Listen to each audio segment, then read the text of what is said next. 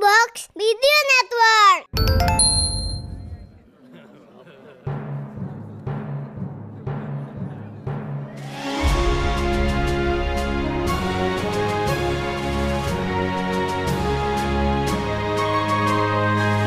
Perhatian, perhatian. Dongeng Paman Geri akan segera dimulai.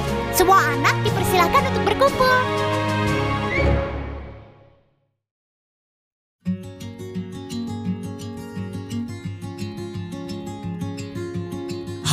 Halo, halo, adik-adik teman ciliknya Paman Geri. Teman ceritaku yang pinter, yang hebat, yang sehat. Yang selama ini juga selalu mengerti bagaimana untuk bisa main gadget. Kenapa langsung main gadget Paman Geri? Gini, gini, gini. Paman Geri tuh mau cerita. Tapi sebelum Paman Geri cerita, Paman Geri juga mau kasih tahu. Kalau beberapa hari yang lalu Paman Giri tuh sempat untuk mencoba namanya puasa gadget. Bingung kan? Apa itu puasa gadget? Maksudnya puasa gadget itu begini. Jadi Paman Giri akan mematikan HP dari pagi sampai besok pagi lagi. Iya, dimatiin. Jadi nggak ngechat, nggak lihat gambar-gambar, nggak pasang di media sosial. Itu satu harian penuh. Uh, awalnya itu rasanya agak bingung loh. Bener adik-adik, mau ngapain ya kalau misalnya nggak main HP? Tapi lama-lama ternyata kerasa enak juga gitu. itu namanya puasa gadget. Siapa tahu nanti adik-adik mau coba juga kan? Ya, nah sekarang Paman Kiri mau cerita. Kali ini ceritanya tentang Lala dan ayahnya yang lagi khawatir sama Eyang. Kenapa ya? Emang ada apa dengan Eyang? Nah, begini ceritanya.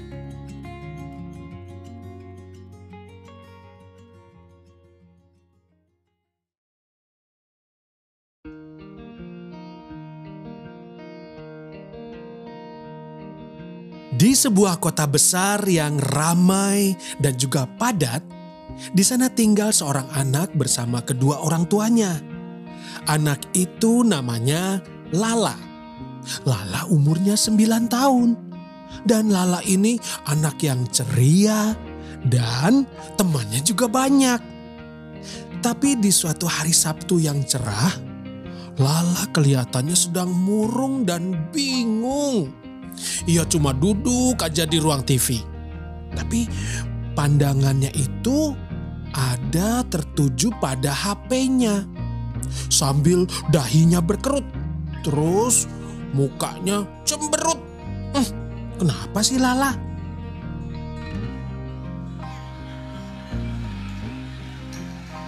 Lah, kok duduk di depan TV tapi main HP sih?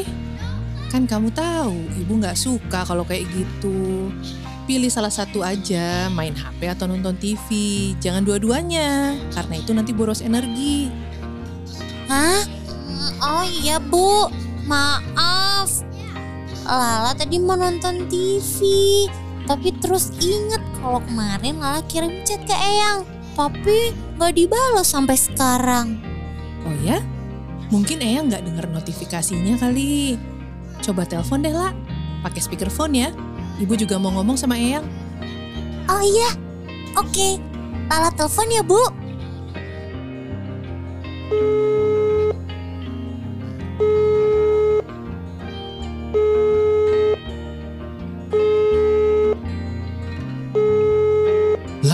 ibu menunggu, terus menunggu lagi, terus ya masih juga menunggu.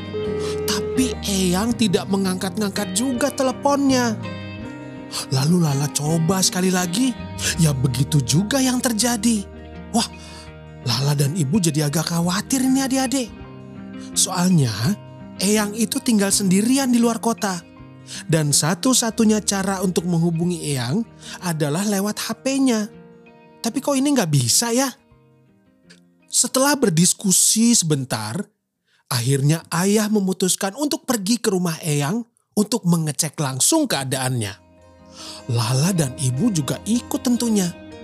Mereka segera mempersiapkan perbekalan seperti minuman, juga akan membawa makanan ringan, dan juga beberapa baju ganti. Loh, kok bawa baju ganti? Oh, itu karena perjalanan ke rumah Eyang, kalau naik mobil itu bisa sampai 4 jam. Jauh juga.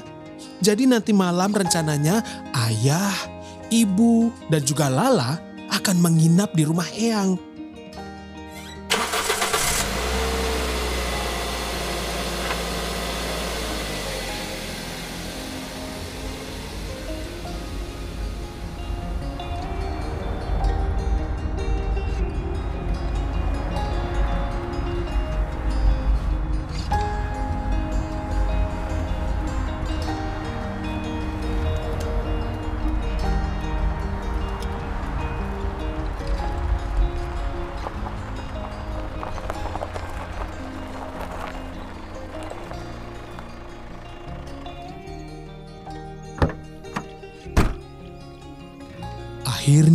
Setelah empat jam perjalanan, sampai juga Lala di rumah Eyang.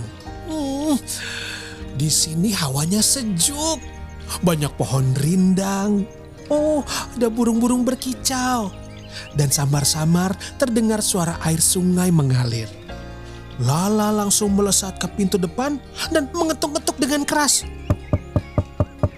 Ya, siapa ya? Tidak lama kemudian, Eyang membuka pintu dengan wajah kaget. Lala, kamu kok ada di sini? Wah, Eyang surprise banget loh. Eyang, kenapa Lala chat nggak bales? Terus tadi Lala telepon juga nggak diangkat. Kan kita jadi khawatir, Yang.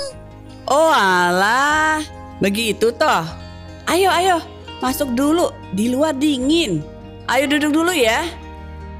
Den, kamu sehat? Vin, ibu gimana kabarnya? Sambil membuatkan teh hangat untuk Lala, untuk ibu, dan juga untuk ayah, Eyang akhirnya cerita kejadian sebenarnya. Maaf ya, sudah bikin kalian semua khawatir. Itu, Eyang lupa password HP Eyang. Jadi gak bisa nyalainnya. Oh, lupa password ya pantas saja. Boleh dilihat bu apa ini? Kalau nggak salah waktu itu passwordnya itu hari lahir bapak ya bu ya. Coba ya 070146. Nah udah bisa nih bu. Oh iya, hari lahir bapak. Ya ampun, kok ibu bisa lupa ya? Wah ibu banyak notifikasi nih bu. Coba dilihat dulu. Wah iya, ini banyak friend request di media sosial. Eyang, kalau ada friend request dari orang yang nggak dikenal, jangan diterima. Loh, kenapa? Kan mereka mau berteman. Kasian dong kalau nggak diterima. Ayah, ibu, dan Lala saling lihat-lihatan. Mereka ingin kasih tahu Eyang bahwa tidak semua orang yang ada di media sosial itu punya niat baik. Tapi gimana ya ngasih taunya supaya Eyang mengerti dan Eyang juga jadi nggak marah. Tuh, coba kalian lihat. Ini ada dokter yang minta jadi teman Eyang. Senang kan punya teman dokter? Orangnya juga ramah dan sopan. Coba deh lihat. Tuh kan, baik orangnya. Nanyain kabar Eyang, ngajak ngobrol. Tapi kasihan deh, kapan itu katanya kliniknya kebakaran. Semuanya hangus, nggak ada sisa. Eyang nanti mau ke ATM buat kirim uang deh ke dia. Kasian dia nggak punya apa-apa sekarang. Jangan, Jangan, jangan, jangan, jangan ya. Eyang kaget mendengar anak, menantu, dan cucunya berbarengan melarangnya. Hampir saja Eyang marah. Tapi Eyang melihat mereka wajahnya benar-benar khawatir. Ya akhirnya Eyang minta dijelaskan. Kenapa ya gak boleh kirim uang ke orang yang gak kita kenal? Ayah pun akhirnya mengenalkan Eyang pada aturan utama atau istilahnya ada golden rules dalam berkomunikasi menggunakan internet supaya kita nggak dibohongi. Oh iya, adik-adik udah tahu belum?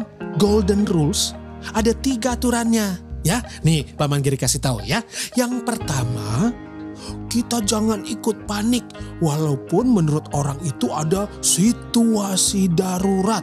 Tuh. Yang kedua, coba cari tahu tentang orang itu. Iya, gampang kok cari taunya.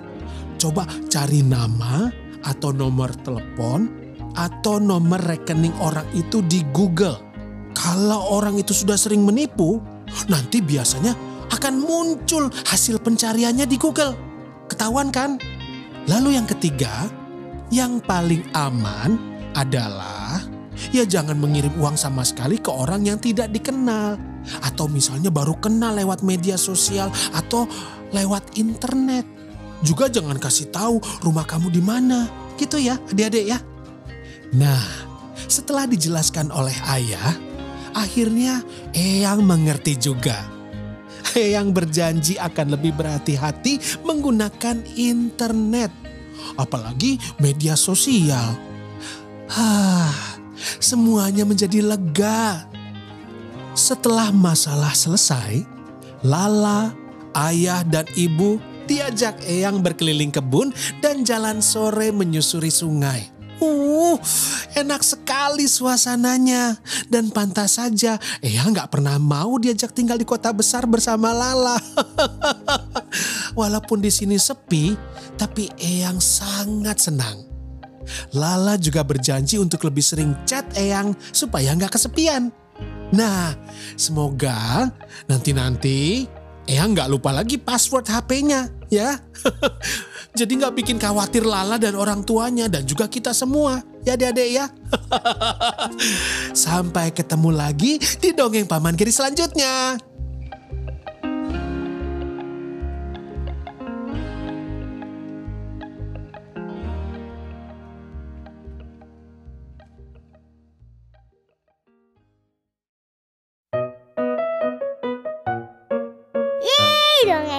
Selesai.